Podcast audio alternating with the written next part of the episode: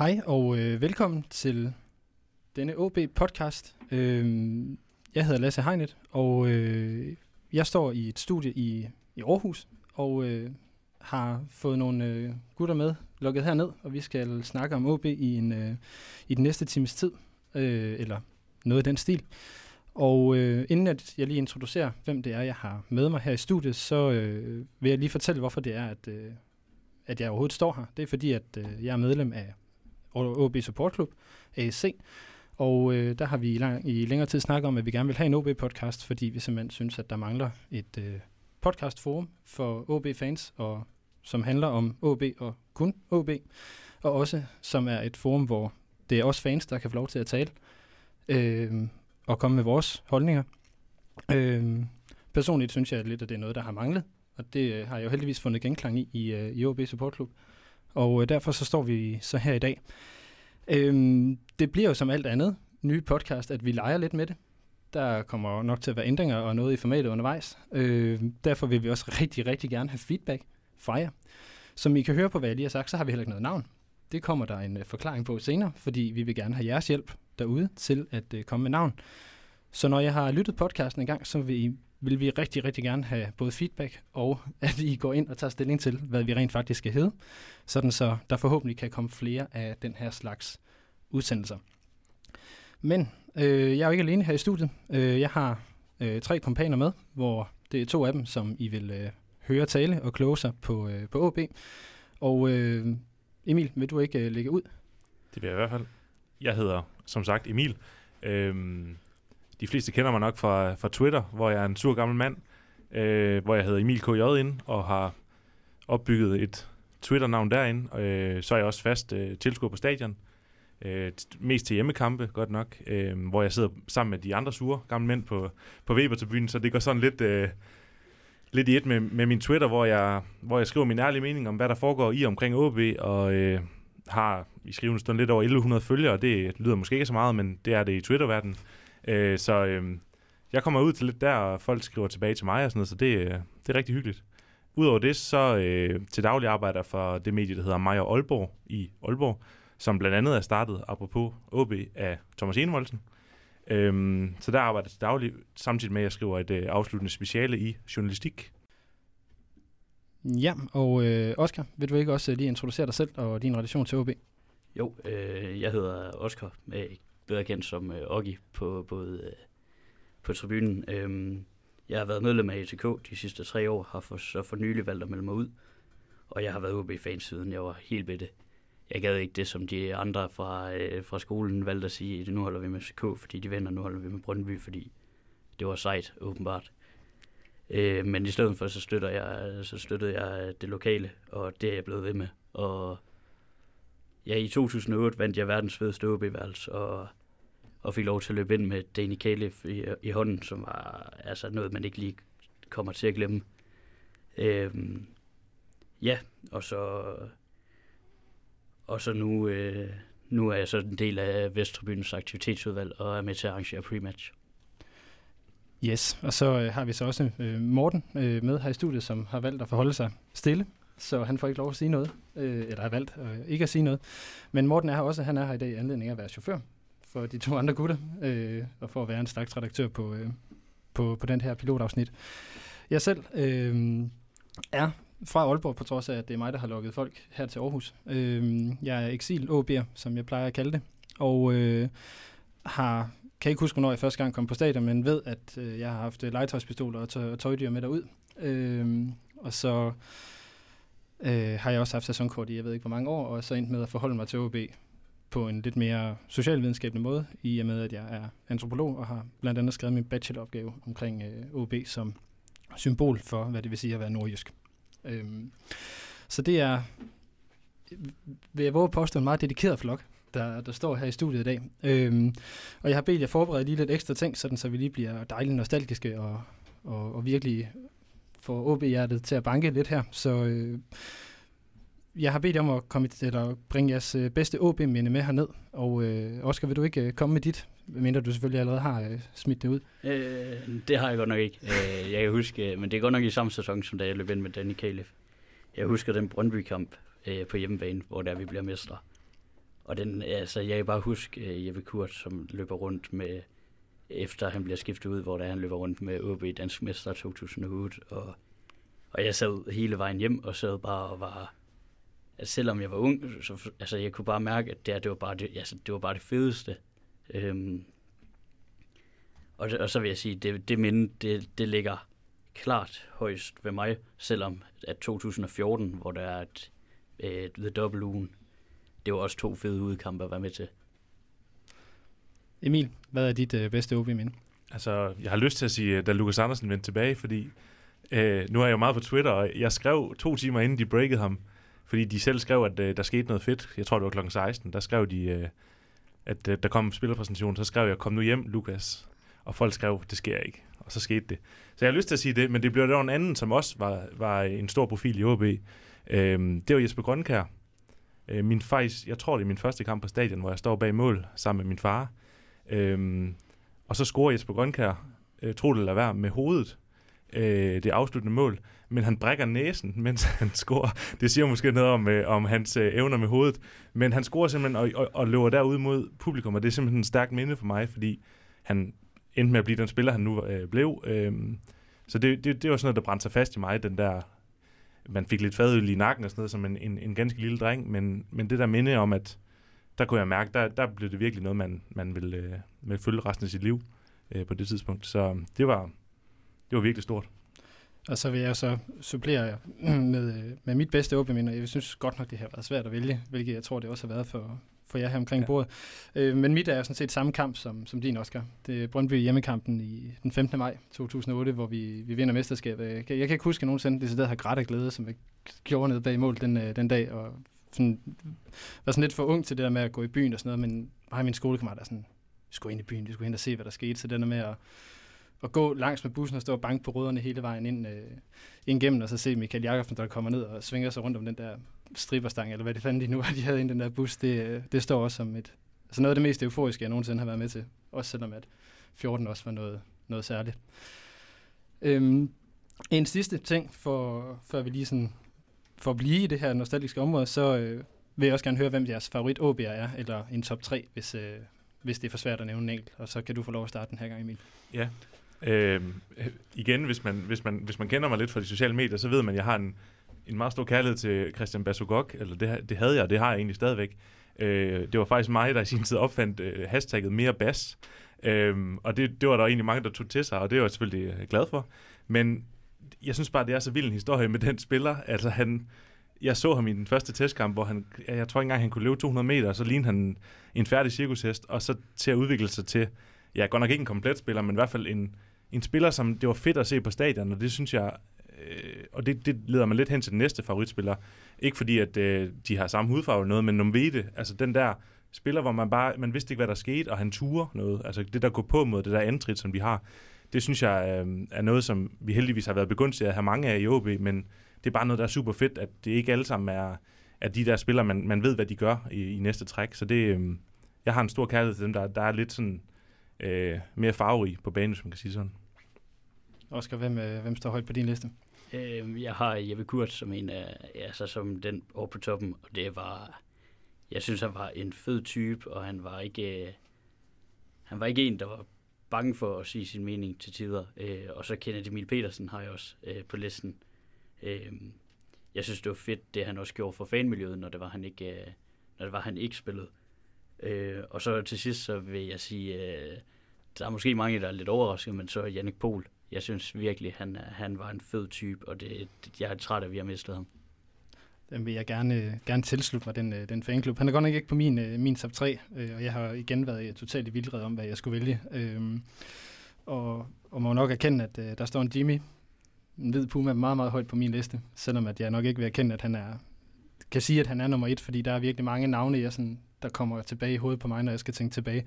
Men Jimmy er meget svær at komme udenom, synes jeg, for OB's historie. Og det synes jeg sådan set også, at, at øh, David Nielsen var. Jeg var meget, meget glad, da vi hentede ham tilbage i, i 2004. Og selvom han måske ikke er den, der sådan på banen har haft det største indflydelse, så synes jeg, at det, det ligesom gjorde et eller andet ved opfattelsen af OB som klub, da man hentede ham hjem fra, fra Norwich dengang.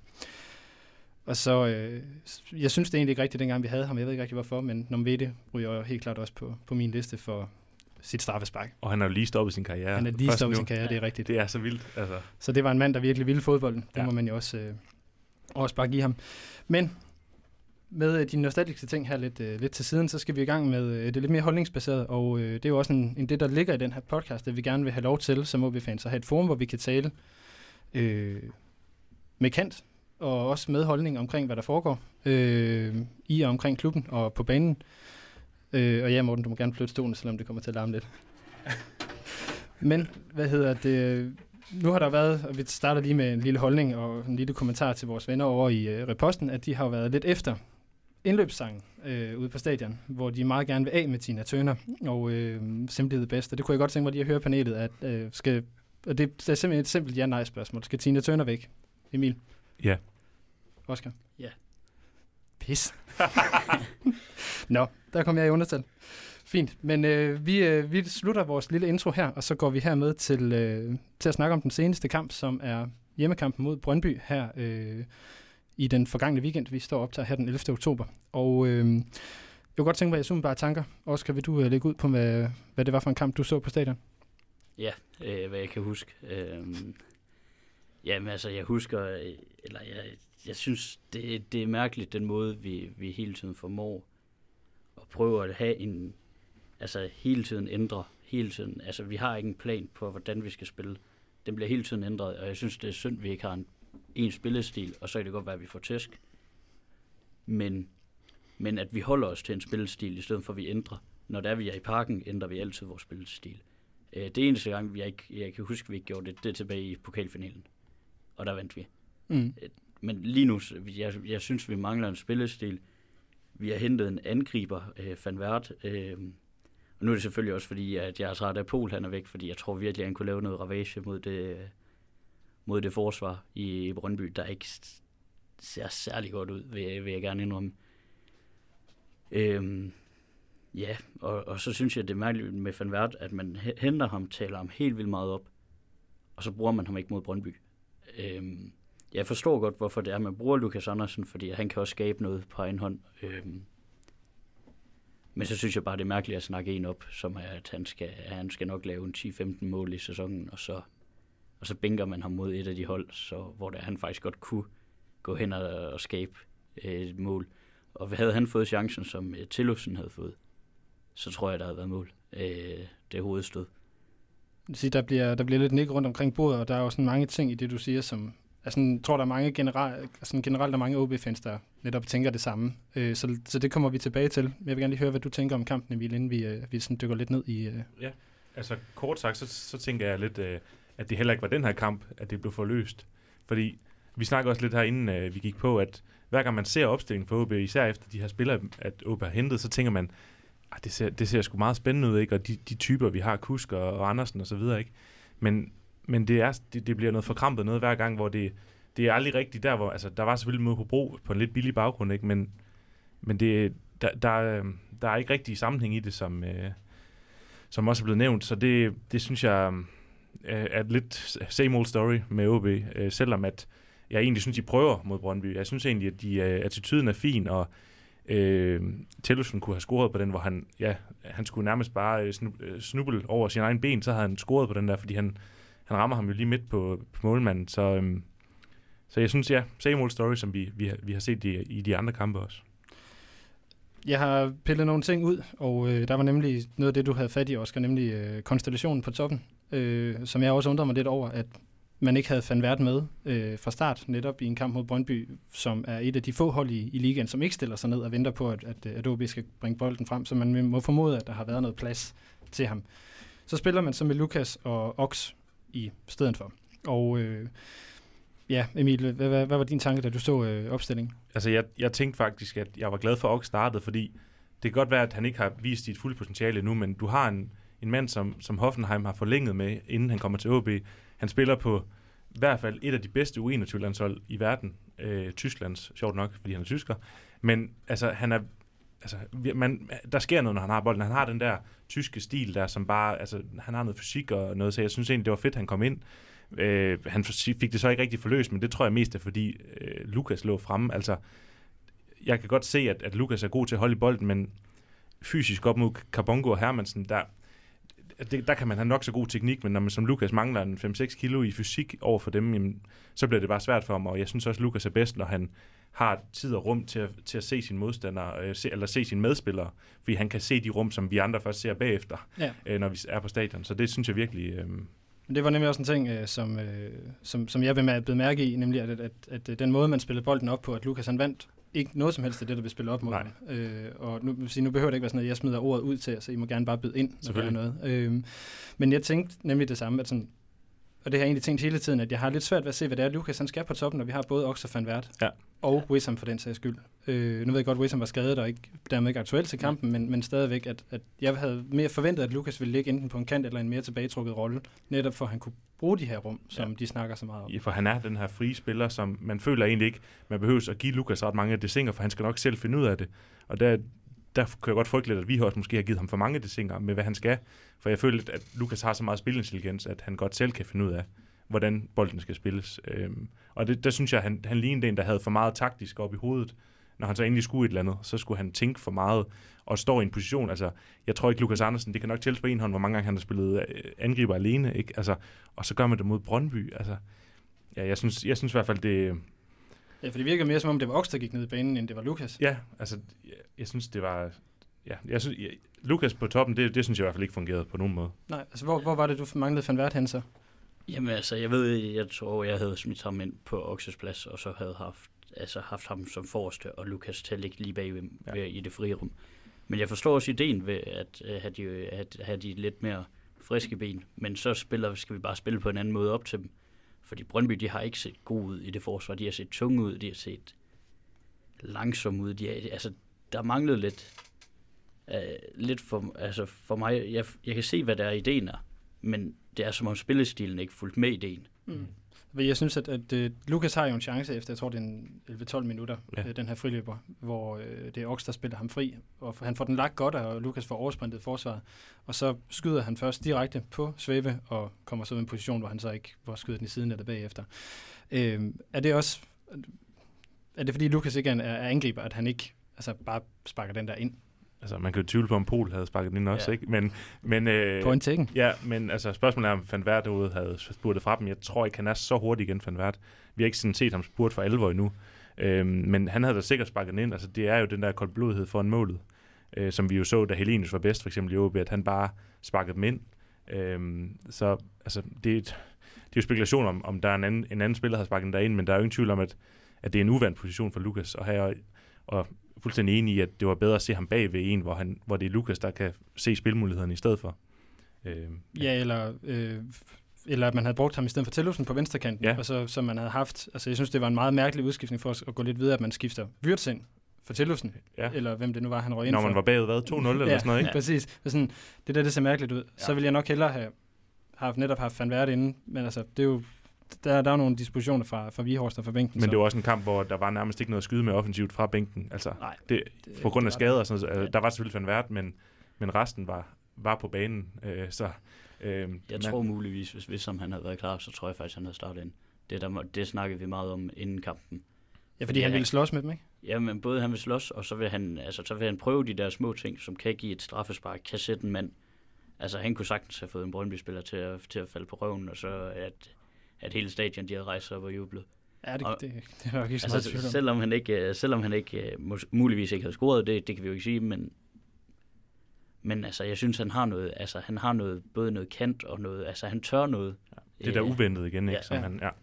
Og det, det, det leder mig også lidt hen til, øhm, til en anden, som måske mange vil, vil, vil ryste lidt på hovedet af, og så alligevel ikke, fordi Kasper Kusk, nu har jeg kigget lidt på midtbanekonstellationerne, han er den eneste, der er gennemgående figur i alle kampe, som starter. Det har jeg nemlig også noteret. Ellers så er, der, så er det syv forskellige konstellationer i 12 kampe på midtbanen. Og der snakker vi ikke engang angrebet, hvor der også bliver skiftet rundt. Mm. Men Kusk han går igen, og jeg synes faktisk, at Kusk er, er en af dem, som ligner en, der trænger til en pause. Altså han er ikke den profil, som vi, i hvert fald lige nu, som vi troede, han ville blive. Altså, men hvis, hvis så gik Kust det, at han i visse kampe har været den, der har skabt han, har, tingene. han har leveret. Ja, altså, det, ja. og, det, man har ikke rigtig set det, fordi der ikke har været nogen, der ligesom Men han, et han så træt ud mod Brøndby, synes jeg, enig. på mange måder. Og nu er vi egentlig også bevæget os hen mod det, som var mit næste punkt, nemlig øh, midtbanekonstellationen. Fordi da jeg umiddelbart så opstillingen, så tænkte jeg, at det var godt nok offensivt Ja. øh, at have Rigsgaard og Abelgaard på banen samtidig. Øh, Hvilket er lidt paradoxalt, fordi Appelgaard jo ikke nødvendigvis er den bedste mand på bolden. Øh, men til gengæld er han jo vanvittigt god til at vinde sine dueller, og han, som vi også snakkede om inden, at han er jo en af dem, der går ind og slås med dem, og han vinder, vinder jo, var det 8 ud af 10 dueller eller noget af den stil ja. i, i løbet af kampen. Men hvad var jeres umiddelbare tanker om, øh, om den midtbane, vi, vi stillede med her? Jamen altså, da jeg startede med at se den, der, der synes jeg, jeg synes det så fedt ud. Det lignede, at vi ville komme ud og spille fodbold. Og Brøndby, det er et hold, der ikke var i god form inden, eller de havde ikke, ikke nogen gode resultater med. Så det, at man turde ville gå ud og, og ligesom udfordre dem, det synes jeg var fedt. Øhm, men så kom det bare hen til kampen, og så som kampen udviklede sig, så blev det bare det samme med, at man tør ikke helt, fordi man vil heller ikke åbne for meget om bag, og, og man skaber selvfølgelig, øh, selvfølgelig nogle chancer, og, og chancer, man kunne have scoret på, men det er bare ikke, det er bare ikke, øh, hvad hedder det, at vi turde spille hele kampen, føler jeg ikke. Altså jeg, jeg fik lidt den samme fornemmelse, som, som der var mod OB, nemlig at sådan tænke, okay, med den her opstilling, eller det, det, vi skal, det vi på hjemmebane, vi skal ud og vinde den her kamp, mm. for det første. Men også at, okay, Brøndby kommer, Brøndby er såret.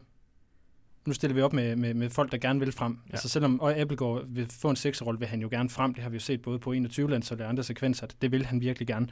Så tænker okay, nu, nu skal vi op, og så skal vi slås med dem, og virkelig prøve at spille med dem. Altså, det synes jeg bare ikke rigtigt, jeg sådan Nej. så. Altså, jeg synes, at mod Brøndby ved man godt, at man skal nok få chancer, fordi de satser så meget. Men Altså, altså, man skal også nogle gange kigge på modstanderne, og Brøndby øh, har jo en af de bedste midtbaner i ligaen, og de var virkelig stærke i den kamp, men, men som jeg også snakkede med, med dem, jeg sidder med med sæsonkort, at, øh, at, at Rigsgaard, man kunne godt frygte, at han har måske 55-60 gode minutter i sig, fordi vi alle, alle kan godt lide Rigsgaard, men, men øh, altså, hvis det var ens mælk i køleskabet, så var man også til at overveje, om det skulle skiftes ud. Ikke, øhm, altså, ikke, ikke, et, ikke et ondt ord om, om ham eller, eller, eller mælk, men altså, jeg synes bare, at, jeg synes bare, at, øh, at det var fremragende, det, ja. det må jeg sige. Jamen, det er godt. Jamen, altså, jeg synes bare... Jamen, det var god. Den var rigtig god. Jeg tror, vi klipper det ud. Men med det. Nå. Godt. Tilbage ja. til mælken. Ja, jamen, øh, man kan godt frygte med Rigsgaard, at han, øh, han, gik, han går kold, og det, det gør han jo også, fordi han er lidt op i årene, og at øh, vi er bagud 2-0, og så, så, så var det egentlig bedre at have en Rigsgaard, man kunne sætte ind i sådan en kamp, og der har vi en Wirtz derude, som ikke rigtig har spillet. Så, så det, der egentlig skete, det var, at Brøndby kom, kom foran, og så nåede OB ikke at score øh, inden, altså på det rette tidspunkt, og så, så mister man lidt kadence derinde. Ja, og det var, man kan så sige, for, for, for holdets eget forsvar, det er også nogle virkelig, virkelig uheldige tidspunkter, Brøndby får deres to første mål. Meget. Lige inden pausen og lige efter. Det er kynisk, virkelig. Altså. Ja, det er det. Og det, det er jo sådan en situation, hvor okay, alt det vi Horst og Friis og Augo, de har blevet enige med hinanden om, vi skal ned og fortælle spilleren, det bliver ødelagt lige inden de går ned. Mm. Og så den plan, de har nået at flække sammen, den bliver så også ødelagt. Ja. Så der har virkelig ikke været nogen muligheder for sådan at... Jeg, jeg tror, de har haft en approach om i hvert fald internt i trænerteamet, at vi skal ud og, og, og score målene, i hvert fald i første halvleg, også med den opstilling, man laver med, som vi lige har snakket med Rigsgaard, Abelgaard og Ox, og altså den, den var virkelig offensiv. Så jeg tror, vi har, har forsøgt at, at, at skade det her sårede dyr, som Brøndby jo var, og så kom, altså der var chancen til det, men så scorer Vilcek selvfølgelig, som, altså han er jo brandvarm, ikke, og det er en, det er virkelig godt hovedstød, og Okora mangler måske lidt i, i den duel, men, men øh, det var virkelig et træls tidspunkt for at sige det på nordisk. Ja, det må, det må man sige. Øh, nu vil lige er ved Rigsgaard, øh, og, og, og er inde omkring den her angribersnak også. Øh, Van Vært tilkæmper sig straffesparket, og Lina eller i øvrigt mand, der er klar på at tage det også. Og så går Rigsgaard selvfølgelig, han, eller ikke selvfølgelig, men han tager den i hvert fald fra ham, og vi ved jo alle sammen godt, at Rigsgaard han scorer, når han vil, men, øh, men netop i forhold til, at vi har en, hentet en angriber ind fra Holland, var det så et fornuftigt valg ikke at lade, lade Van Pert sparke den selv? Jamen, altså nu synes jeg, øh, nu kan jeg også godt lide det der med, at man respekterer øh, lederne. Og jeg synes, at Rigsgaard, når han går ind og siger som lederen, øh, at han gerne vil sparke, så synes jeg, at man ligesom skal, skal blive ved, øh, og, eller give ham chancen. Altså, han ved jo også godt, altså, hvor meget det kan påvirke Van Vært, hvis der han ikke scorer på det straffespark. Men, øh, men jeg tror, at men igen, det kunne også påvirke ham godt, hvis der han får scoret og ligesom får sat gang i hjemmebanescoringen. Nu lavede han jo to ned i Hobro, hvor det ene det var en tabin, og det andet det var... Ja, årets mål, måske. ja, rimelig godt ja. ind, ja. Ja, men det var så også på altså, billig bekostning og dribbel fra tre rigtig dårlige Hobro-spillere. Øh, Om han får lavet ned på den ene af dem, tror jeg. Ja, Ja, ja. Og så får han da også bare den godt op i hjørnet. Mm. Men, men jeg føler lidt, at Van Vert, han, han er lidt en type, hvor det er, det er som om, han skal sættes op. Jeg tror ikke selv, han løber fra en modstander, eller, det, eller Dem har OB også nok af på papiret i hvert fald, Ja, der ja, kan lige gøre det. Så der, der er nok til at sætte ham op, men det virker bare som, altså, jeg ser lidt, jeg nævnte efter Hobro-kampen, at jeg så lidt, altså, lidt spalvis over ham. Fordi Spalvis, han var heller ikke en særlig god fodboldspiller, men han kunne sætte med godt lave mål. han kunne spille dårligt i 85 minutter, og så score to, ikke? Altså, Altså, du kan jo ikke spille dårligt i, 9, i 88 minutter, og så bare have to gode minutter. i ja, virkeligheden. altså, Jo, det er rigtigt. Øh, hvad tænker du om det, Emil? Er du enig med Oscar i forhold til, at, at, øh, at det var fint nok Rigsgaard, han bare sparkede den ind? ja, jeg synes, jeg synes, det er, altså, det, det, det viser jo, at der er et vis hierarki i en fodboldtrup, og det synes jeg også, der skal være.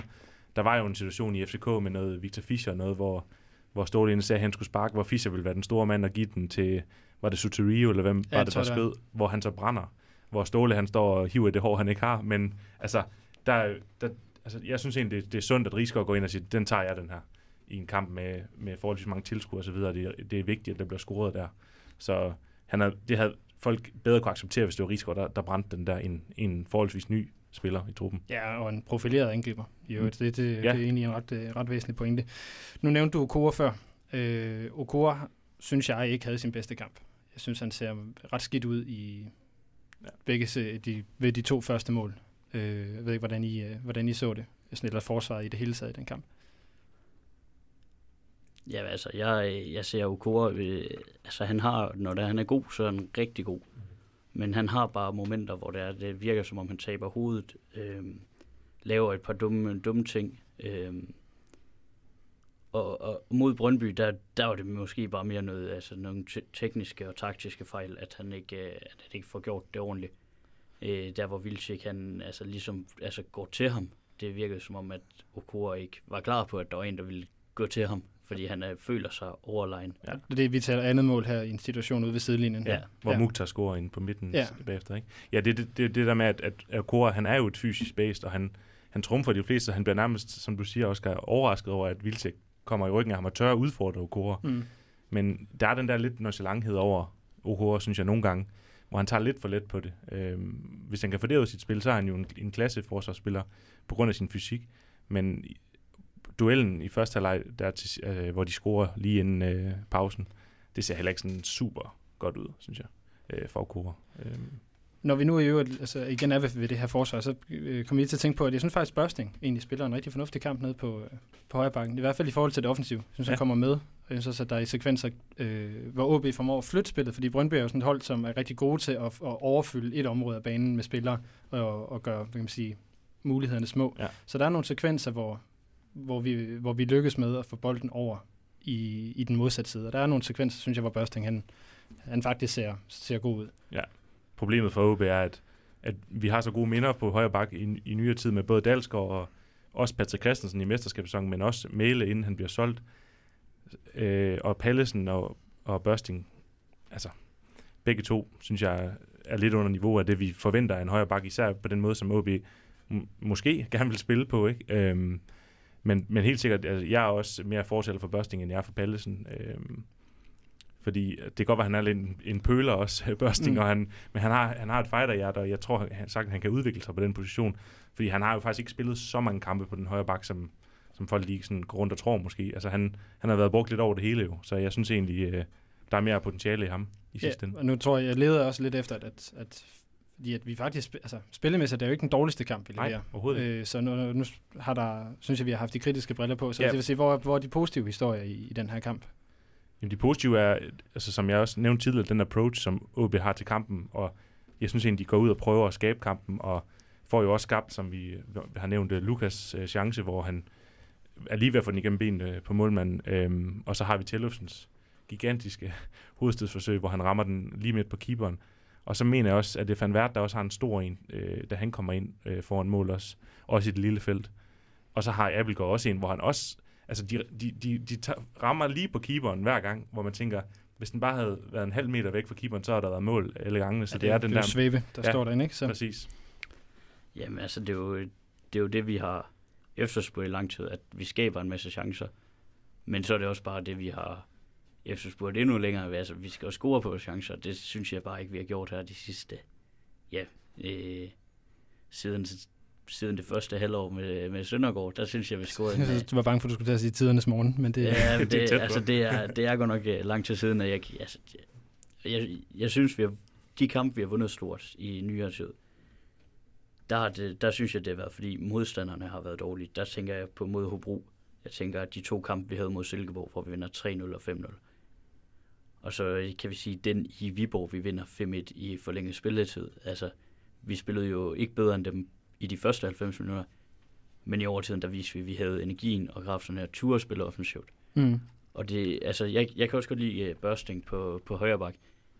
Han skal bare være lidt bedre til, altså jeg kan bedre lide Pallesen på bolden, øh, Mm. når det er, han er nede i forsvaret. Der er ikke Børs- nogen af dem, der er komplet i hvert fald. Nej, altså, nej. Nej, Børsting, Børsting synes jeg nogle gange, han er en farlig mand at have til at løbe ned foran sit eget forsvar med en bold. Ja, men, men det, det er jo også det der med, at Pallesen faktisk er, en, er skolet Ja, ja, højre bak, præcis. og, og Børsting ikke er det. Altså Børsting, han, jeg ser meget potentiale i ham på højre bakken, fordi han er fysisk stærk. Han, han, kan, han kan løbe en hel masse kilometer. Ja. Ja. Altså, Kæmpe motor. Mm. Altså. Jeg har noteret nogle andre ting ned i forhold til, til kampen, men det, jeg tror, det giver lige så meget mening at tage i det næste, i det næste segment, som vi så selvfølgelig også introducerer. Den sidste ting, jeg lige vil høre, det er, øh, Brøndby er jo normalt en stor kamp i Aalborg, så hvordan, hvordan var kampen på tribunen? Hvordan øh, blev vi overfaldet på hjemmebane, eller, eller var, det, var det stadig vores fort? Altså, jeg kunne, ikke, jeg kunne ikke rigtig høre Brøndby, men nu slog jeg jo så også i, øh, på, øh, altså i klakken på Vesttribunen. Øhm, Men der synes jeg stadigvæk, at selvom man gør det, man godt kan have en fornemmelse af, om hvor meget modstanderen er der. ja, Øh, ja, men altså, nu har jeg ikke det, altså nu, nu kender jeg jo også nogle, en masse fra Nordjylland, der står over i buret.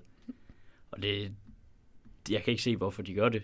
At de, øh, men jeg kan, altså Brøndby, de havde, de havde jo deres pyro, og det, ja, det var, men det har de hver gang.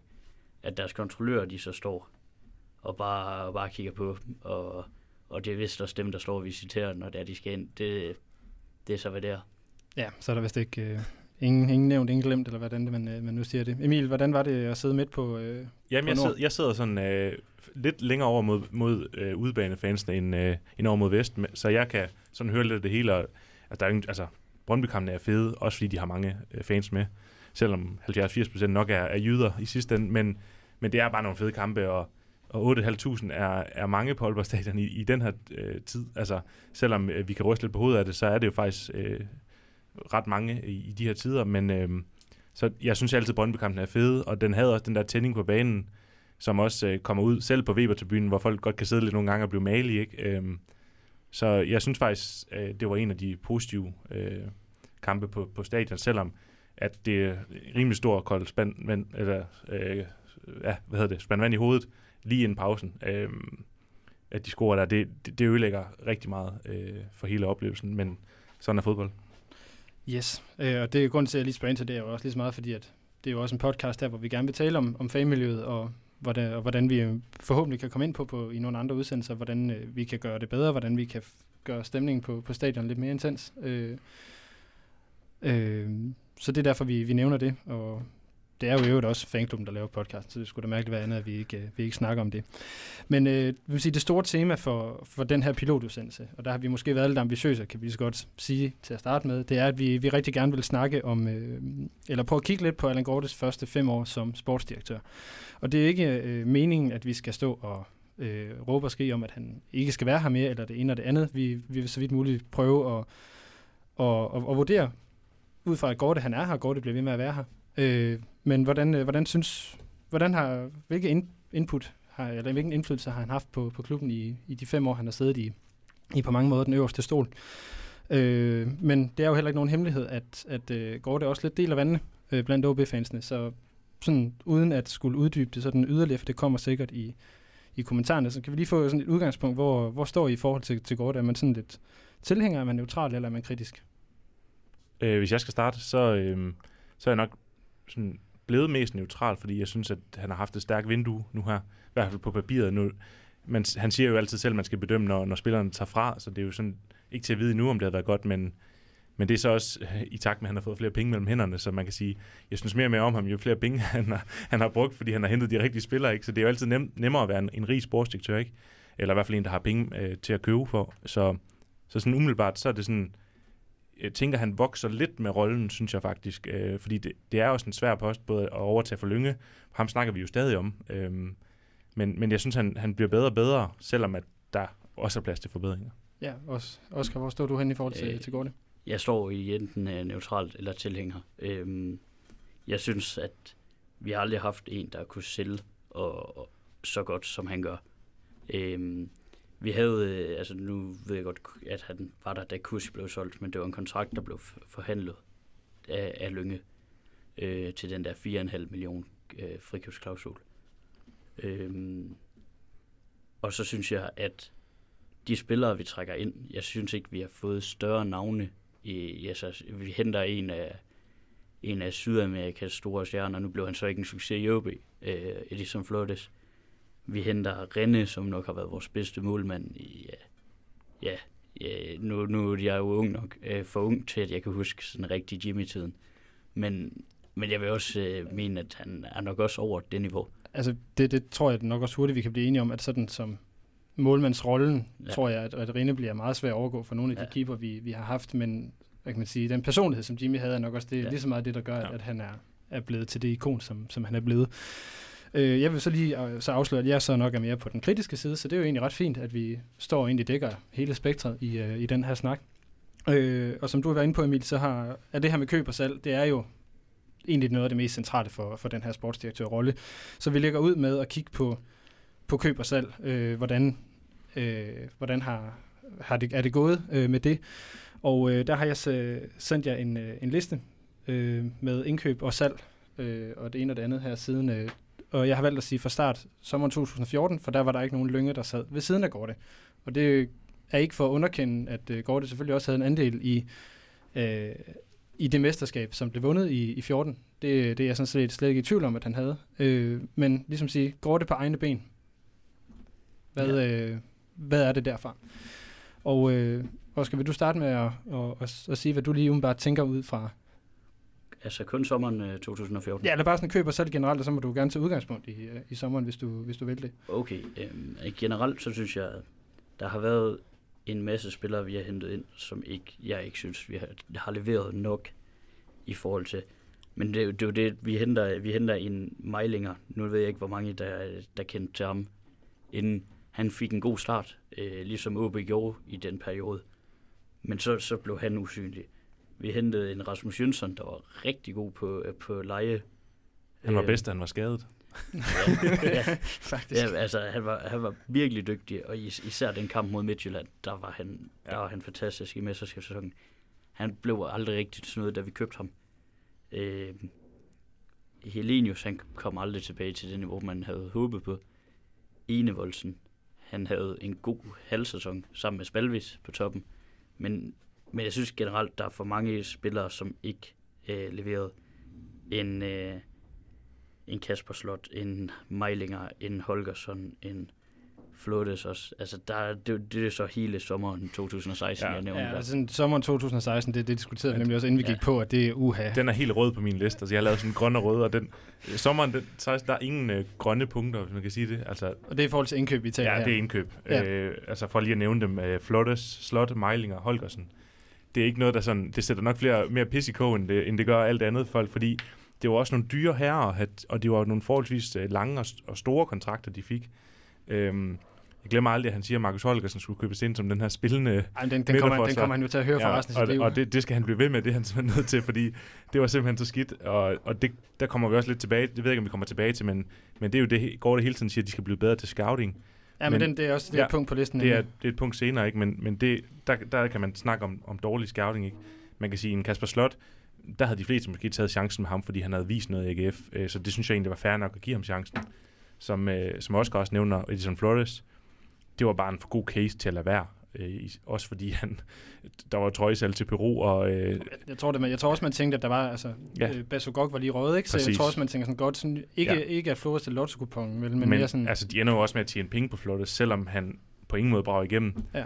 Øhm, så, så altså, no, no, altså, sådan er det. Du kan, du kan ikke ramme plet på alle, og det har han bestemt heller ikke gjort. Øhm, men der har også været nogle gode, og jeg, jeg noterer mig især, at, øh, at på det sidste har jeg nævnt øh, mange grønne. Øhm, Altså, hvis vi tager vinduerne fra, fra sommeren 17 og så frem til sommeren i år, der har jeg også svært ved at finde sådan, de store fejl. Der er selvfølgelig en Safranco. Øh, og, Der er de, de slovakiske trækløver næsten, ikke? Altså, Ja, jeg vil sige, Safranco Lesniak, og så inden det var der, var der en Sylvester, hvor man sådan godt kan stå sådan lidt. Og så Ja. er det ved, at der var så mange, der sådan, jeg er lidt med Palle, sådan, sådan og hvad mm. var det lige. Men ellers, så, så vil jeg give dig helt ret i, at fra sommeren 17, der ser det sådan rigtig, rigtig fornuftigt ud. Ja. Øh, egentlig. Ja, altså, som vi snakker om Jakob Rinde, altså, vi ved jo alle sammen, hvor vigtigt det er med en god målmand på et fodboldhold, og det, han har bare skabt en kæmpe ro dernede, og der er ingen tvivl om, at vi kommer også til at tjene penge på ham, hvis vi får ham solgt inden øh, kontraktudløb. Øhm, men ellers ser det godt ud, men som sagt, så er det også fordi, øh, Gård har fået flere penge mellem hænderne, kan man godt sige, ikke? Øhm, det er blevet nemmere at hente øh, de der spillere, og selvfølgelig også fordi de gerne vil hjem, altså Kasper Kusk og Lukas Andersen, der er man også nødt- nødt til at have en medvillighed for dem, øh, for at de kan komme hjem. Men øh, det er bestemt til det bedre. Altså, fordi der er man jo også he- heldig i den, i den forstand, at, at uh, Van Vert faktisk har en dansk kæreste, som også gør, at, at han er lidt mere motiveret for ja. Ja. at komme til Danmark, end, end en uh, angriber fra Holland normalt set Præcis. ville være. Ja. Ja. Jeg ved ikke, hvad det er med de der hollandske angriber og danske kærester. Det er jo det samme med Mart Lider nede i Sønderjyske. Ja, Jamen, det, det er godt. Altså, få, få, få lidt øh, kolorit ind. Øhm, vi, jeg tror, vi, vi kommer nok lidt dybere ned i nogle af de her også, men lad os prøve at gå tilbage til så kigge på salg, fordi det er jo det, I har rost ham rigtig meget for, at han har været rigtig god til at sælge. Og øh, Ja. altså Basogok kan vi jo nok ikke komme udenom i, i den, øh, i Den den er svær. sammenhæng. Han er vist for nylig, jeg ved ikke, om det var i reposten, han faktisk kaldte den, øh, man har lov at være heldig en gang imellem, ikke? Jo, det tror jeg, det var. Øh, for nylig, og det var, og det var det jo. En, lidt, en, lidt en lykkefugl, som så endte med at blive en guldfugl, ikke? Øh, for, for Gorte og company. Øh, og det er jo bare sådan en once in a lifetime, skulle man til at sige. Men, men det skal jo stadig øh, have ros for at få den i land, og det er jo bare altså 45 millioner, det er jo helt vildt. Altså. Så den, den, den er jo bare på, på toppen af kransekagen, men jeg vil også sige, Mæle får vi også omkring, jeg tror det er plus 10 millioner for, eller sådan noget den stil, ikke? Så um, Flores er igen også et godt Flottes salg. er et godt salg, øh, så, så jeg synes, vi, vi roser tit det lynger, det er også lidt et nostalgisk lys, men han havde delt med også sine uh, misser, ikke? Uh, Uh, yes. Vi kan nævne mange, Ja. men, men han var ikke så god til at sælge, øh, og det, det, det synes jeg går, der er god til. Øh, så det, det skal han have ros for. Men også også øh, for, for at tage de, de kritiske ting på, altså fodboldmarkedet er også blevet, Ja. altså der er gået inflation i, i, Præcis. i både i priser og i hvad der bliver købt. Må ikke Lyng også have gjort det bedre i dag end dengang? Altså hvis, hvis, hvis Lyngge havde haft det kinesiske marked at sælge til, havde, havde der muligvis også været lidt mere at, at komme efter. Men, men det skal ikke lægge Gorte til last for, at, at han har lavet nogle rigtig, rigtig flotte øh, salg. Øh, det jeg så også noterer mig, det er, at der er gået rigtig mange spillere gratis. Øh, Ja. 23 har jeg talt det til, Ja. faktisk, øh, i de her fem år. Og det er jo, det er jo mere end den trup, vi har nu, faktisk. Øh, og jeg ved godt, der selvfølgelig også ligger i det, at, at OB er en klub, der er rigtig god til at give velvilje og sige, jamen det her, det virker ikke, vi er nødt til at stoppe samarbejdet. Mm. Det kunne være sådan en som Holgersen, eller Meilinger, eller Slot, eller Sylvester, øh, Jønsson, øh, Kenneth Emil, at tingene løb ud, Blomqvist, som jo også var et, øh, en misser af, af, de, af de større, desværre. ja. Ja. Men øh, hvad, hvad, hvad tænker I om, egentlig om den politik, at man er så villig til at lade, lade folk gå? Altså, hvis jeg skal starte, så det, det som du selv siger, at, at OB er også en, en, altså, en, i bund og grund en solid og, god klub, hvor man, hvor man ikke, øh, altså, man, man vil godt lade folk gå, hvis, hvis, hvis ikke det kører. Og det synes jeg egentlig er en, af en, øh, en god politik i en, i en fodboldverden, der til tider kan være både kynisk og svær at forstå. Så synes jeg egentlig, det er fedt, at de har nogle af de, hvad kan man sige, klubværdier, som, som øh, selvom man er et professionelt foretagende, at, at de har de her værdier med at lade folk gå. Øhm, der er selvfølgelig nogle enkelte imellem, hvor man tænker, man godt kunne have fået lidt for dem, men, men i bund og grund synes jeg egentlig, at de fleste af dem er nogen, hvor man tænker, der kunne vi nok ikke have fået så meget for dem alligevel. I hvert fald ikke i den situation, de var i på det tidspunkt. Nej, der tænker jeg sådan, særligt på Meilinger og så videre. Ja. Øh, og det er jo det er en ting, som, som øh, jeg personligt også altid har, har virkelig har nyt ved OB, at, at eksempelvis med vores unge spillere, når de kommer op og ikke nødvendigvis slår til. Ja. Jeg husker egentlig bedsten Ronny Svartsik, Mm. som jeg tror hele stadion og hele Aalborg og Nordjylland jo sad og sådan, kom nu Ronny, kom nu, kom nu. Og så er det selvfølgelig ærgerligt, at, at, at mm. han så lykkes i Randers, men jeg har ikke oplevet, at der har været noget sådan hate Nej. af nogen art på, på Ronny. Nej, og de fleste er egentlig fortæller altid godt om OB. Altså mm, også de ja. udlandske spillere. Selvfølgelig også fordi de kommer til en klub, som er meget øh, jovial og familieagtig i forhold til, øh, til, til kyniske udland, men, men der er altid en, en, en god ro og orden i OB. Der kan man så diskutere, om der er for meget god ro og orden i forhold til, at man skal klare sig, når man kommer til det barske udland. Det, Det- er sådan en helt anden diskussion. Det er det, den skal vi nok også øh, komme ind på, nok, måske ikke i dag, men i hvert fald på et andet tidspunkt. Ja. Hvad var Jamen, du, der, er også, øh, der er også mange af de altså, spillere, der bliver sendt ud, øh, der kommer tilbage og er med til at træne med OB, når det er, de ikke øh, træner Mm. i klubben. Vi så det for nylig med Dalsgaard, der får trænet, øh, holdt sig i form inden VM. Øh, Og så den her liste, der er også mange, som ikke rigtig, altså Jeppe Kurt, Anders Stue øh, og, øh, og Ken Emil, de er oppe i årene. Dem ved jeg ikke, hvor meget vi kunne holde lige længere. Ja, der er også noget med altså, Ja. kontraktperioder, og lige præcis med både Due og, og Kusk, er det, så ikke Kusk, Kurt, er det jo Ja. selvfølgelig også det her med, jamen det er virkelig klubfolk, mm. som Ja. man også behandler ordentligt Ja. Øh, i den sammenhæng. Jeg tror heller ikke, der var et eneste OB, der havde, var bred på Kurt over til, til Viborg. i Nej. Nej, heller ikke, øh, heller ikke da han scorede til, da OB taber 1-0.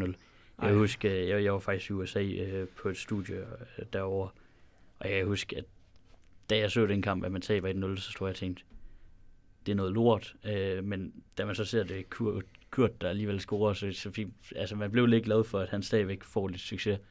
Og det er jo så også derfor, altså, jeg har jo ham højt på min, øh, min liste over spillere, og, og det, det kunne jeg bare se, at det blev jeg så glad for, og jeg, altså alle mine trøjer, da jeg var barn, der havde jeg da enten nummer 14 med, jeg tror faktisk kun, jeg har med nummer 14, da han havde den.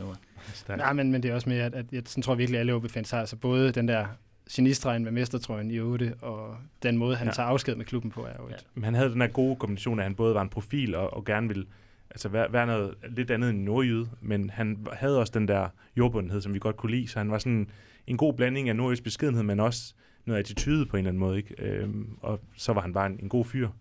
Øhm, Fordi jeg tror, at der, er- jeg mener, der er en, en, en Mediano-podcast, hvor Peter Brygman snakker med Lønge Jacobsen om, hvem er det en, der har personificeret OB bedst, og der bliver Kurt også nævnt Ja. som en af dem, på trods af, at han jo ikke er en af, man vil sige, de indfødte. Men lad os gå tilbage til, øh, til, til det her med salg. Øhm, altså hvis igen sådan, det er, vi kan jo selvfølgelig ikke øh, diskutere Basogok som det økonomisk bedste, men hvad har været det, hvad tænker I har været det bedste salg, der har, der har været lavet? Ja. Ja, jeg synes, øh, jeg synes næsten, at øh, Lukas Balvis, øh, at man fik, øh, jeg tror det var lidt over, lidt over 10 millioner for ham. Øh, og jeg mener, han havde kontraktudløb sæsonen efter, og man fik alligevel lov til at beholde ham sæsonen ud. Det var så ikke en succes, som man havde håbet på. Men jeg mener, så, altså det salg, at man får solgt en angriber, får alligevel holdt ham i resten af sæsonen, hvor det var, at han egentlig havde kontraktudløb, så vidt jeg husker. Og men det, det, det synes jeg også var ambitiøst, at man ligesom Ja. sagde, at vi vil gerne sælge ham, men han skal simpelthen ikke væk, før vi Ja. ved, om vi kommer i Europa. Det Ja. synes jeg var en rigtig, et rigtig godt valg. Ja, og på den måde er Gorte meget kynisk i hans handler. Altså han virker, han virker mere international i hans tilgang til tingene på den gode måde, når det skal sælges, at OB skal også have noget ud af det. Og det ser man, der kommer vi tilbage til mit øh, bedste salg, og det er måske lidt overraskende for nogen, men det er faktisk Nikolaj Larsen, som OB sælger, sælger til Nordsjælland og tjener penge på Nikolaj Larsen. Mm. Al respekt for Nikolaj Larsens mesterskabssæson, for han var virkelig dygtig, og en, Var han også ligands bedste målmand? Ja. Han kåret til det? jo, det tror jeg, han gjorde, at han var inde omkring landsholdet, men det var som om, den landsholdsudtalelse gjorde, at hans niveau, altså, han, han var ikke den samme siden, og man kan få penge for ham og købe Rinde for, hvor jeg tror, det går nærmest lige op. Det i mine øjne, der skal man altid kigge på også, hvad der kommer efter, Mm. det man, det man sælger, ikke? Og der er det bare klasse, at man sælger Nikolaj Larsen og får penge for ham til en, til en, øh, til en trods alt mindre klub i, i Danmark, og så øh, se- får en erstatning, som er så meget bedre. Og det kan vi måske også komme til at snakke om om et års tid, når vi sådan kigger på Pol van Werthallen, Ja. som jo er lidt i samme kaliber. Præcis. egentlig. Og i øvrigt, øh, dejligt, du lige nævner Nikolaj Larsen. Jeg stod der, da vi snakkede om det, og tænkte, hvem fanden var det, vi havde før ham? Så sådan lidt, vi, måske lidt, vi siger lidt om, hvor, hvor, hvor, hvor middelmodige sæsoner han, han sluttede af i klubben med. Ikke? Ja, og det er lidt en skam, for han var virkelig vigtig i mesterskabssæsonen. Det kan vi jo alle sammen huske. Altså han, mand mod mand er han og stadigvæk rigtig dygtig, men ja, han har sine mangler i feltet, for eksempel. Mm. Ikke? Um, Jeg skal prøve at gå videre til øh, at snakke om, om den her strategi, som jo egentlig er blevet sådan et, et buzzword i, i fodboldverdenen. Fordi at, at Gorte har jo bestemt haft sin indflydelse på OB's strategi, både på et kommersielt plan, men egentlig også på et spillemæssigt plan. Og øh, der er det jo rigtig, rigtig svært ikke at komme, komme til at tale om de her trænervalg, øh, fordi de har influeret den her stil rigtig, rigtig meget, og Gorte har ansat to trænere i sin tid, øh, hvor den ene er blevet fyret, fordi han ikke var tro mod stilen, og den anden sidder stadigvæk. Ja. Og øh, hvad kan man sige, hvordan ser I OB's strategi? Og du var du inde på det i, i forhold til, at vi snakker om Brøndby-kampen, Oscar, det her med, at, men er der overhovedet en strategi? Er der en spillestil overhovedet? Jeg, føler ikke, vi, eller jeg kan i hvert fald ikke se genkendende til, at vi har en spilstil. Vi viser i momenter, at vi kan spille rigtig god fodbold, men det er som om, at vi ikke tør gøre det over en hel kamp. Øhm, og jeg synes, det, det er mærkeligt den måde, at vi giver Søndergaard sparket, fordi at han ikke øh, var spillet i, som stilen den egentlig ønskede. Og man, hvis man så på det første halvår, han havde, vi spillede fantastisk offensiv fodbold. Vi fortsatte det, vi havde. Øh, det, altså, det, det blev egentlig bedre end det, det sidste år med Kent Nielsen. Øhm, og så havde vi sådan en helt dårlig, dårlig, dårlig efter, eller forårssæson. Og så går vi ind i den nye sæson, og der mener vi, at de første syv kampe er ubesejret. Øh, og jeg kan huske, at så, så kommer vi lidt ind i en dårlig steam, og så vores bedste kamp den sæson spiller vi mod FC Nordsjælland, som ender 1-1, hvor det er, at vi har tre skud, der går stolpe ud, og de har et enkelt skud, der går, øh, der går overligger ind af Ingvartsen. Mm. Og, og så var det som om der, der, der mistede man troen, og så, så gik man lidt i den der forsvars, øh, forsvarsmod, og ikke, og ikke ture spille sit egen fodbold, øh, fordi nu skal man også til at have nogle point for, for ligesom at få gang i holdet igen. Og nu har vi en, øh, nu har vi øh, Vihorst, starter også godt ud for, for, for et par gode kampe til at starte med, men men jeg synes bare ikke, vi ser nogen udvikling i spillet. Jeg synes for ofte, vi tager øh, vi først lægger fokus i, hvordan spiller modstanderen, og hvordan kan vi spille, altså hvordan tager vi deres bedste ud af, ud af, ud af, hvad hedder det, ud af kampen, og, og hvordan får vi, i stedet for, hvordan udvikler vi os, hvordan gør vi det os bedre. Mm. Mm. Hvad hedder det? Fordi det er jo sådan en lidt en paradoxal ting, fordi når jeg kigger rundt omkring i medielandskabet, så virker det som om, at OB er meget bevidste om, hvad de laver, og det virker også som om, at medierne er meget bevidste om, hvad OB er bevidste om, hvad de laver. Altså sådan, at men jeg kan som fan bare ikke rigtig genkende det. Altså, der er sådan lidt et... Jeg kan ikke se den der OB-stil, og jeg kan ikke rigtig se sådan det der såkaldte DNA eller kultur i den måde, vi, vi, vi insisterer på at spille på. Nej, Øh, nej det, det er meget det der resultatfodbold, altså, som selvfølgelig resultater er rimelig vigtige i fodbold, hvis ikke det allervigtigste, men, men vi har også bare en, en vis forventning i OB om, at, hvordan man skal spille, og, øh, og medierne kigger selvfølgelig meget på øjebliksbilleder, og de kigger på, hvordan stillingen er osv. Øhm, og det, der, der ligger vi jo okay til lige nu, selvom der efterhånden er færre og færre point ned til, til, til den mindre sjove øh, del af tabellen, men, men, øh, men der er bare en, en større forventning i Aalborg og, og i klubben, og det synes jeg jo kun er fedt, at, at der både internt og eksternt sådan, blandt fans og så videre er, en- er en forventning til, hvordan man skal spille. Altså det er jo fedt, at, at vi har en holdning til det, at det ikke bare skal gå øh, på Henriksen og resultatfodbold i det hele, at, at, at man Ja, man vil underholdes Ja, simpelthen, ikke? at, og, og det er bare, det, det, det, altså som Gort også flere gange sagt, det er det sværeste i fodbold. Det er, og, altså det er en, det er en kæmpe kæphest, de, de sætter for sig selv, OB, men, men, øh, men Vihorst har ikke forløst den endnu på, på nogen måde. Nej, det, det synes jeg nemlig heller ikke, han har. Og lad, jeg vil lige prøve at hive nogle tal frem øh, for jer, øh, og sammenligne øh, Vihorst og, øh, og Søndergaard. Og det er så gjort per 10. september i år. Øh, jeg har lavet den her sammenligning. Og der står Vihorst først, 57 kampe, øh, 17 sejre, pointsnit på 1,25, 55 mål mod, eller med for, og 71 imod. Han har haft fire transfervinduer, han har haft 19 spillere ind, 23 ud, og det største skift i sommeren 17, hvor der går 10 ind, inklusive tre ungdomsspillere og 10 mand ud. Lars Søndergaard, nåede 54 kampe i den her periode. Han var også træner tilbage i 97, men i den her periode, der nåede han 54 kampe. Han vandt 22 af dem. Pointsnit på 1,4. Øh, fik scoret 77 mål for og havde 74 imod. Øh, hvilket vil sige, at han er i plus, hvor vi har i minus. Han var der i tre transfervinduer. Han havde 17 spillere ind, 19 spillere ud og havde største skift i sommeren 16, hvor der gik 11 ind, inklusiv 6 ungdomsspillere og 11 mand ud. Hvilket vil sige, at, at øh, bedømt på transfervinduer, så har Søndergaard faktisk haft den største udskilling. Øh, har fået i det store største skift fået flest ungdomsspillere ind, men har stadigvæk formået både at lave flere, på forhold til at lave flere mål, øh, og få flere point, øh, og få flere sejre. Mm. øh, men vi skal selvfølgelig også huske, at, vi, at øh, Søndergaard står også på skuldrene af et mesterhold. Øh, godt nok var der et år øh, efter mesterskabet, at han tog styring, men stadigvæk var der nogle af de her mesterskabsprofiler som en del af holdet, blandt andet en Spalvis og så videre. Men jeg synes bare, at tallene ret sådan, tydeligt viser, at udviklingen under Vihorst er stagneret, eller i hvert fald underholdningsværdien er. De er jo nærmest bare fortsat for det, som, som Søndergaard har blevet fyret for. Ja, Og der, der kommer man sådan lidt tilbage til humlen af det hele, at, at, at Gorte ikke vil, vil, vil fyre en nummer to, som han har peget på, som, som det lidt ideelle match for OB, som han plejer at sige, der spiller offensiv fodbold og, og, og har en vision med spillet, som, som Vihorst jo til Sydlandet har øh, på papiret, ikke? Men, øh, men den falder til meget, for meget tilbage på Gorte, hvis han, hvis han skal fyre endnu en. Så, så, øh, så jeg tror, det er derfor, vi ikke ser den konsekvens, som der var over for Søndergaard endnu, fordi så er der flere end en finger, der peger tilbage på Gorte. ja og det, det, det ved han selvfølgelig godt. Øh, Selvfølgelig. Og hvad kan man sige, nu har Vihorst har jo så et, et, et lidt over et halvt år tilbage. Øh, og skal have kontraktløb i sommer 19, og den kontrakt forlængelsesnak har de ligesom slået til, til side, mm. øh, i hvert fald indtil videre. Hvad, øh, hvad, hvad tror I, der, der kommer til at ske øh, her henover øh, det næste år på trænerposten i OB? Øh, jeg forventer lidt, at man, øh, man ser, hvad det er, der sker over, øh, over ind, indtil vinter, og så tror jeg, enten så sker der en udskiftning allerede til vinter, eller også så er der så mange lyspunkter, at vi fortsætter. Og, og nu synes jeg, det altså, hvor mange kampe var det, vi havde spillet under øh, Vihorst, og hvor mange mål var det, vi havde scoret? Ja, altså, den se, altså, jeg mener, den seneste der, det er, at Vihorst har 61 kampe og 62 mål for sådan se, ja. seneste statistik, og det er Superliga-kampe, vil jeg lige understrege. Ja, og det, der har vi vundet 4-0 mod Hobro. 5-0.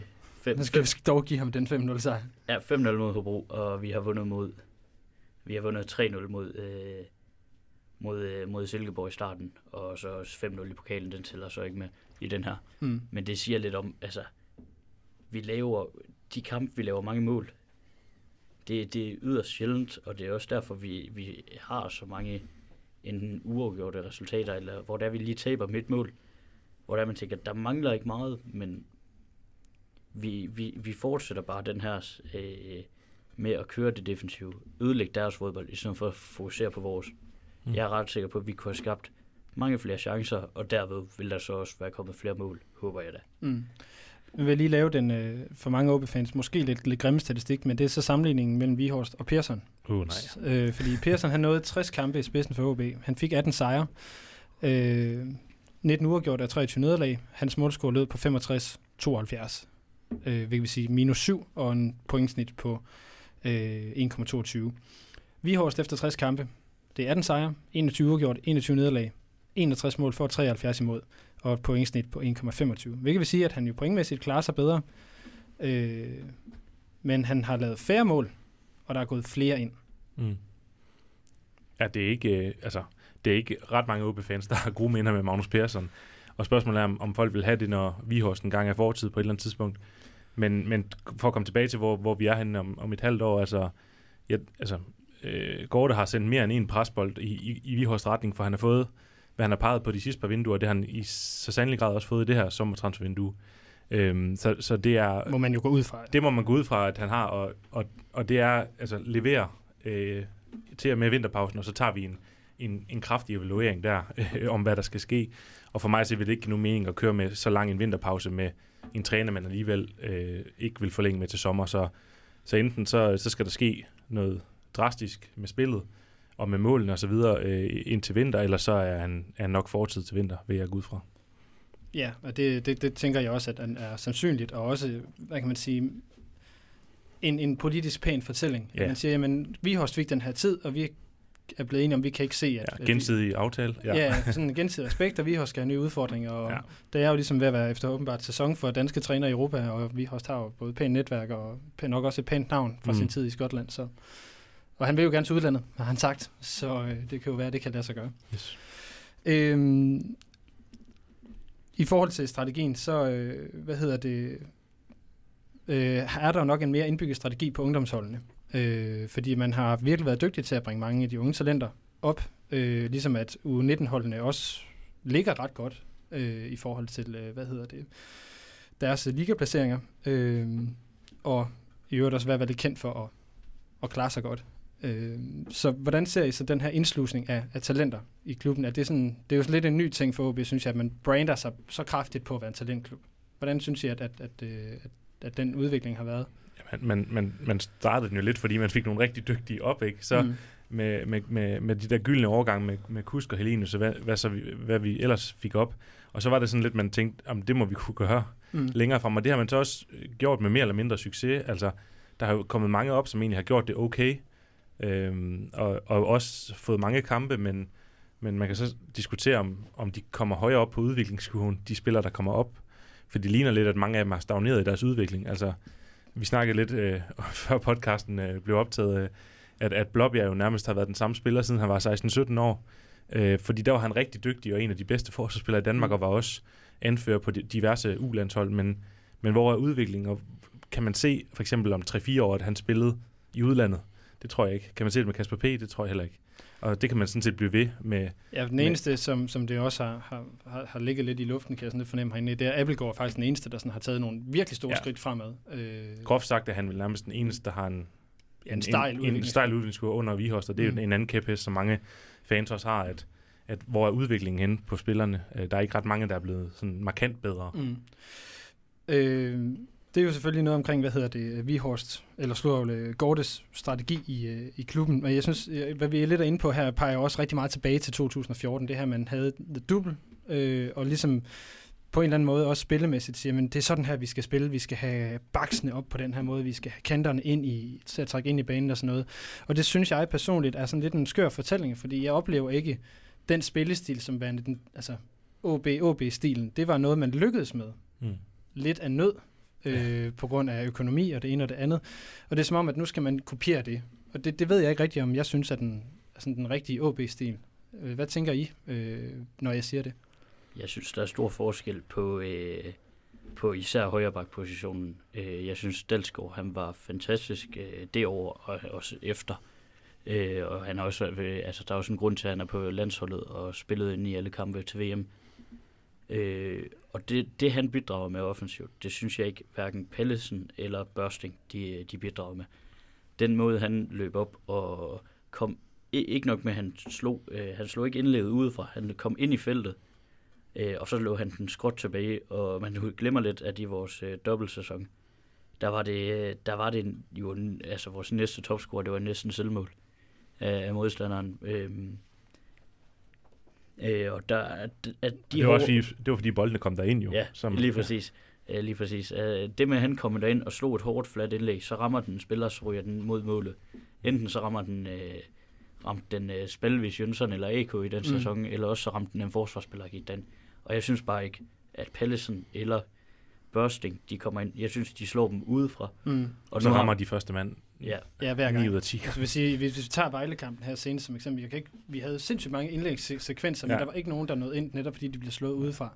Ja. Og når vi i øvrigt taler om det her, kan vi også, og det har Ellemann hvis også ude at sige, at det første, at Dalsgaard var væk, han opdagede, hvor meget plads han egentlig ja. fik. Ja, så fordi folk øh, har respekt for, for en mand med den fart. Ja. Netop, så at Ellemann var så god i den periode, har også noget at gøre med, Præcis. at han blev gjort ja. god af sin Der var bare en perfekt synergi øh, på det, altså alt, alt kombineret øh, i The Double sæson for på, altså på samtlige, både fra talenter og dem, der kom ind og så videre. Ikke? Selv Jønsson, der var på 70 procent, som han selv sagde, han var jo fuldstændig fantastisk, når han endelig spillede. Så det var, det var bare altså, kombination på mange ting, og det, det er svært at stile efter igen, som du selv er inde på, at Altså, jeg synes det i hvert fald, det virker forseret, at man ja, vil det en gang mere. Det, ja, det, det, det synes jeg også, og det, det, det, er ikke fordi, vi har den gyldne nøgle til, hvordan de så, hvad for en, en spilstil skal have, men ja, det virker som om, de stiler efter noget, som er rigtig svært at få igen, fordi det var bygget op på nogle spillere, som bare havde nogle helt unikke kompetencer måske, ikke? Ja, og, og det som, som jeg også husker Lynge sagde omkring mesterskabet i 8, det her med, at du også skal have et hold, ja, der, der virker. Præcis. Og det der med at prøve, altså, jeg ved godt, at det er altid dejligt, når ob kommer hjem, men at hente Kus tilbage og hente Lukas tilbage. Ja, man, og, man prøver at lede efter noget, som var en gang, ikke? Ja, og det er det, det, det, jeg synes, der bliver problemet med, at man, man binder sig op på den her såkaldte OB-stil, det er, at man bliver bagudskuende og ikke Ja. Altså lidt ligesom det her med, at du siger, at vi ikke kigger på, hvordan er det, vi gør os selv gode. Vi kigger på, hvordan gør vi modstanderen dårlig. Ja, ja præcis. Ja, det handler om at finde en, en, en, altså en kusk 2,0, forstår man ret, og ikke en, hvor man prøver at finde kusk 1,0 igen. Altså ja. det handler om at finde, hvordan fungerer han så med Lukas Andersen, fordi vi snakker jo også selv om, at vi gerne vil have Nikolaj Thomsen tilbage også sammen med, men hvad med at kigge på, hvordan kan han blive god sammen med Lukas Andersen, eller, eller med, med Ox og så videre, ikke? Altså det handler om at finde en, en ny måde at gøre det på, hvor det selvfølgelig stadig er offensivt og, og med OB-dyderne, som man, man, man snakker så meget om, men det, ja, det, det er svært at finde tilbage til det, som var der, for det tror jeg bliver ret umuligt, faktisk. Mm. Øhm, så det, altså, det, det, jeg lidt hører sige, det er, at strategien, i hvert fald fodboldmæssigt, altså der, der, der kunne man egentlig godt sådan håbe, eller foretrække, at der vil ske noget andet. Ja. Det, det, for, for nu lige at sætte det på spidsen, ikke? Jo. Øhm, så lad os prøve at kigge på, øh, altså Gorte har også været øh, med til at skabe en anden udvikling i klubben, som er på facilitetsområdet, hvor vi har fået Børge Bakhuset, som skulle have løftet klubben rigtig, rigtig meget øh, i forhold til træningsfaciliteter, hvor øh, man kan sige, at øh, OB eksempelvis jo stadigvæk virkelig, virkelig lider under, at de har gammeldags træningsfaciliteter. Så der er en, en, en sket en, en udvikling der, og det er også noget, som jeg mener, Gorte fortæller, er noget, han bruger aktivt i, mm. måden at lokke spillere til klubben på, det er, at vi har sgu nogle gode faciliteter. Ja. International standard kalder han det nærmest, ikke? Mm. Altså, ja, ja altså Lesniak, da han skifter til OB, der begynder han jo også at rose faciliteterne. Ja. Og det er jo altså, det er en mand, der kommer fra Tottenham. Ja. En mand fra Premier League, der roser faciliteter på Hornevej, det, så har man lavet noget, noget godt i hvert fald, ikke? Det, det må man i hvert fald, øh, i hvert fald gå ud fra. Øhm, og så den sidste ting, som jeg lige vil ind på her omkring øh, Gorte, det er jo, at vi kan jo heller ikke rigtig undgå at sammenligne ham med Lønge, fordi Lønge er så markant, og det er nogle store sko og en meget stor mund, derudover også, man skal udfylde. Stort jakkesæt. Store cigar også. øh, men hvad hedder det? Øh, hvordan synes I, at Gorte han, øh, han klarer sig i pressen? For vi er jo vant til de her lidt lune one-liners fra Lønge. Øh, altså som du siger, umulige sko, vil jeg nærmest sige at træde. Og man skal finde sin egen stil, og det synes jeg, Gorte har, har gjort. Altså, øh, så kan man mene om den, hvad man vil, men han er jo meget professionel i sin tilgang til, til alt, han gør. Øhm, så det er meget sådan, øh, hvad kan man sige, standardiseret, det han siger, men han, han, han, han træder ikke nogen over tæerne, men det er heller ikke, fordi han sådan, måske vinder indpas ved, ved sådan, øh, sådan udfrakommende, der tænker, altså for eksempel Lønge var en karakter i hele Superligaen. Mm. Det er går det jo ikke lige frem. Altså folk ved godt, hvem der er sportssekretær i OB, men det er jo ikke sådan en, folk nævner som den første. Øhm, så, så jeg synes sådan professionel udadtil, altså hvis vi snakker presseagtigt og så videre, mm. ikke? Øhm, og så vil jeg lige sådan sige i den forbindelse, at jeg tror, at det bliver styrket med, med Thomas Bælum, som i hvert fald de få sådan, interviews, jeg har hørt med og set med ham og, og, og, og læst, der virker han som en, en mand, der ikke et ondt om Stefan Schwartz, for han har gjort det fantastisk, og var også god til at snakke med fansen osv., men øh, han virker, Thomas Bælum, som en, som kan sådan løfte kommunikationen udadtil endnu mere, end, øh, end de har været før, synes jeg. Ja, og jeg synes, øh, jeg synes øh, ligesom Emil, at det, han gør meget rigtigt. Han gør utrolig få ting forkert i pressen. Øh, nogle gange kunne man godt savne de der kække bemærkninger, som Lynge han kom med.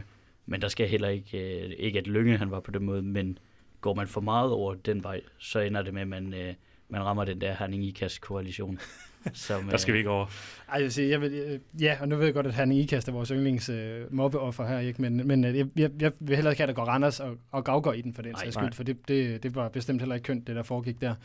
Øh, det, som der, der, der, der skuer lidt i mine ører, det er, at, at samtidig med, at spillet på banen og ikke er så, så ophidsende, så har en sportsdirektør, der er så professionel. Jeg synes, det er en, det er en, det er en rigtig god måde at frame det på, mm. øh, i sin måde at kommunikere på. Gør også, at det bliver lidt fagløst, fordi ja. Altså, der mangler lidt, jeg synes, der mangler lidt spral ja. på en eller anden måde øh, i det. Og, og sammen med det her spil, så gør det bare, at OB bliver sådan lidt en, lidt en snusfornuftig, og det, det er ment med en lidt negativ klang. Ja. Øh, grå mus, der sidder oppe i Aalborg og gør alle de rigtige ting, men ikke rigtig gør noget altså rigtigt, forstå mig ret, ikke? fordi man ikke vinder nogen kampe og ikke spiller underhold. Ja, det bliver sådan lidt lever på steg på mere lever på steg, hvis ja. man skal blive sådan i. Altså, det, det, øhm, man kan godt savne, at de tør at skrue lidt op for knappen. Det skal ikke, der skal ikke gå helt Randers i det, men bare altså, skrue, skrue op i takt med, at de også har øget budgetterne mm. og så videre, så også øge på den front, altså sådan, at, at klubben bliver løftet på flere områder end bare på budgettet, at vi også sådan er med på de andre områder, hvor man tør have lidt mere kant og tør måske være lidt mere åben på visse områder, og sådan noget, fordi det har været kørt meget konservativt. Naturligt nok på grund af økonomien skulle, skulle følge med, men det, det kan man se, den er nu. Så kan man også godt skrue en lille smule op. Jamen, og enig, og netop også i forhold til, at, at øh, også virke ambitiøs. Altså, det er jo noget med at sige, at selvfølgelig siger alle top 6, fordi ja. Superligaen er struktureret, som den er. Men netop når vi har et budget, der er så højt, Præcis. og, og bør være, ja. jeg tror, at alle er enige om, at OB bør være i hvert fald i top 6, men man også godt kan gå ud og melde ud den der gamle top 4. Mm. Altså sådan, Ja. Europa. Vi det, vil Europa, ja, præcis. Altså det, det, det vil også, tror jeg også, hvis putte noget synergi i holdet og sådan, okay, det er det, vi stræber efter. Ja, vi er, ikke? frem med brystet, fordi vi, ja, OB som klub har noget at have det i. Ja, præcis. I, i takt med de mesterskaber, vi har forholdsvis i, i, i tæt erindring, modsat AGF og OB og så videre, ikke?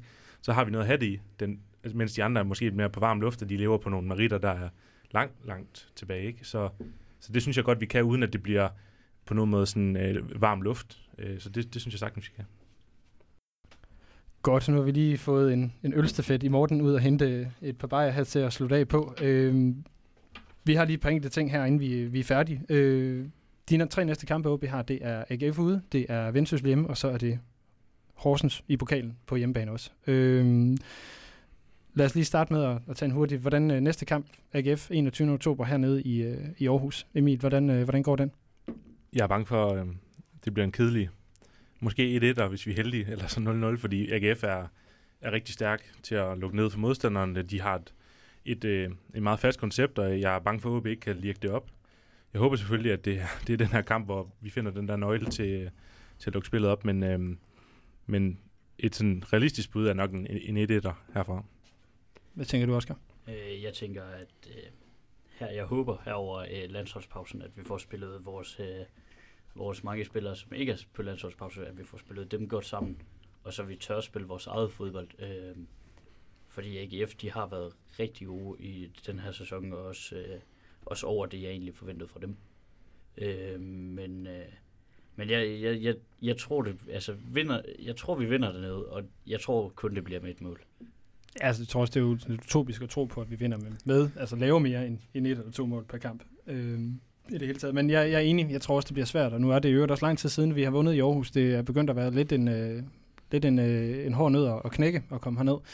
Øh, vi kan håbe på, og i øvrigt lige advokere for, at øh, der er jo bustur herned med Vesterbyen og med ASC, så det vil jo kun opfordre til at, at komme ned, selvom at det er trælstadion at stå på, så synes jeg faktisk altid, at vi har god gang i den hernede. Mm. Så det er en fed way at være på, og det er et godt tidspunkt. Jeg mener, det er en klokken 4 kamp på en søndag. Ja, det er lang tid siden, vi har vundet dernede. Det er det. Mm. Øhm, så havde du en point i forhold til Vendsyssel-kampen, Ja, jeg havde lige et, et, et lille opråb, en anbefaling til alle folk. Klokken 12, det er en klokken 18 kamp, en søndag. Overraskende nok. ja, fa- faktisk lidt. Ja. Øhm, Men det, må, det må så være den 28. oktober.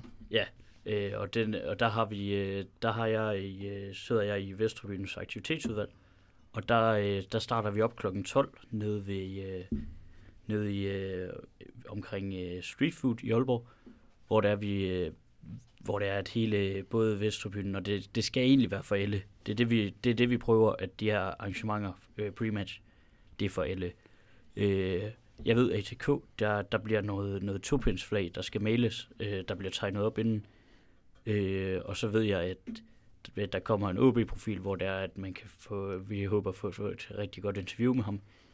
Skulle der komme, øh, skulle der komme børn, så, kan de, så er jeg sikker på, at han også vil give en autograf. Øh, ja, og så, øh, og så kommer der noget lokal musik, øh, inden, der, inden der er pre-match mod, øh, eller øh, inden der er march mod stadion. Yes. Det lyder som en rigtig god idé. Det er også en klar anbefaling Loka- her. Lokal opgør. Yes, ikke mindst. Så det er jo en klar anbefaling herfra til alle om at møde op nede ved Street Food øh, og støtte op om arrangementet. Mm. Sådan, så der kommer flere af den slags. Øhm, lidt mere inspiration fra de andre fodboldpodcasts, så har vi jo også sådan en positiv, negativ øh, ting, vi gerne lige vil fyre af her, og det har vi simpelthen valgt at kalde pibe, pibe øh, koncerter og klapsalver, simpelthen fordi vi jo er fans, så det er det, vi kan levere. Vi kan ikke gå ind på banen og lave tofodstaklinger. Vi har ikke en øh, smart fløjte, vi kan pifte med. Øh, jeg tror, vi alle sammen kan lave tårhylder, men lad os holde os fra dem. Øh, så kan vi prøve at tage en, hver vores øh, pibekoncert og klapsalve, og Oscar, du må meget gerne øh, lægge ud her. Øh, ja, øh, min, øh, min klapsalve, den går til, øh, til Gorte øh, i at hente øh, Lukas hjem, og også til OB's øh, øh, pressehold, og, og i, i det, også fra Lukas' side, at det ikke, øh, at det ikke bliver opdaget før før to timer, før to timer før, hvor Emil han... Øh, jeg breaker den. han breaker den på Twitter. øhm, men, øh, men det synes jeg, det synes jeg er fedt, at man holder sådan en kæmpe signing. Øh, altså, at man holder den helt stille, og der er ingen, der havde regnet med noget sådan rigtigt, inden det er, at OB lægger billedet op med, der er en ny tiger, der kommer hjem. Øhm, og så min, øh, min pibekoncert, det, det bliver mod, øh, mod øh, OB's manglende tro på egne evner at man hele tiden går på, går på modstanderens... Øh, hvad, hvad er modstanderen god til? Prøve at, at lave kontra på det, i stedet for at fokusere på, hvad man selv er god i, til at bygge videre. Det er som om, at man prøver at udlægge et Lego-hus, i stedet for at bygge det. God pointe. Meget god pointe. øh, godt så. Emil, din øh, pibekoncert og klapsalve her. Yes, vi starter med det positive. Øh, klapsalve til Tina Tø. Nej, ikke Tina Tønder. øh, hun får den ikke. Klapsalve til um, U19-holdet, som er, er noget bedre end uh, Tina Turner, Simply the Best. Altså, det øh, var det kun to, to minutter med øl, så går der... Ja, ja, så går, så går der fest i den. Ej, øhm, stor kado til, til de unge fyre på U19-holdet, som nok ikke drikker så mange øl, fordi de spiller rigtig god fodbold, og der var faktisk fem af dem, der var på U19-landsholdet, øh, og startede inden endda, med Anders Bertelsen som anfører, så det vil sige sådan, øh, nærmest en, en halvdelen af holdet øh, af de startende, det var OB-spillere. og dem øh, har Gård jo selv sagt, de forventer sig rigtig meget af, og de holder, kan man sige, plads i truppen til, at, at der kommer rigtig mange af dem op, øh, formentlig en fem stykker. Øhm, og flere af dem har allerede fået debut. Vi så øh, Ross mod øh, Randers, og Kaufmann har vi set, og Bertelsen har vi også set. Øhm, dem forventer jeg mig sindssygt meget af, fordi de har noget... Øh, for mig at se har de noget, noget selvfølgelig to par evner, men de har også for mig at se en rigtig stærk psyke alle sammen. De virker som nogen, som ikke lader sig gå på af, af hverken tilskuer eller dommer, eller, eller hele, hele den setting, de er i. Øhm, så vi øh, med, med Ross, der i, i kampen mod Randers øh, jo nærmest ligner en, der har spillet en, en 200 Superliga-kamp, ikke? Øhm, så øh, dem forventer jeg mig sindssygt meget af.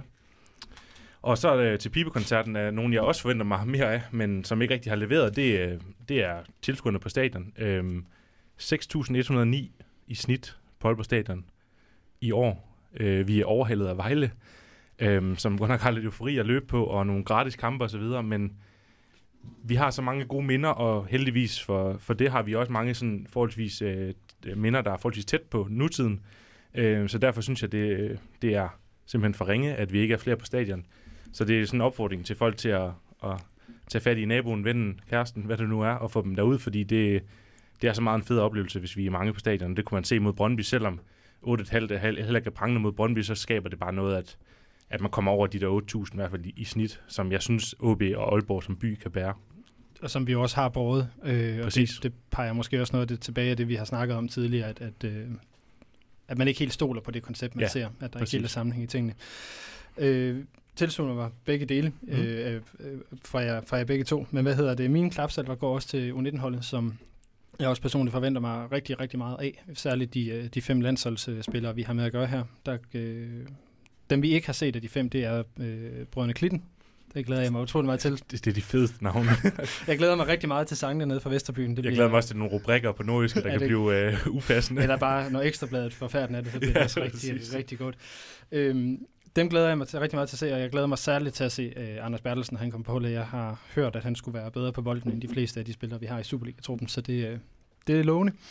Og min uh, pibekoncert, den går jo til vores manglende evne til at lave mål. Den går til alle afslutningerne lige på målmanden mod Brøndby. Uh, og så uh, set, ja. tror jeg, hvad det angår. Det også uh, her til slut, så øh, som vi jo startede med at sige, vi har ikke noget navn på den her podcast endnu, og der øh, vil vi præsentere tre navne for jer nu, som øh, I kan gå ind på øh, OB Support Clubs øh, Facebook-side og stemme på.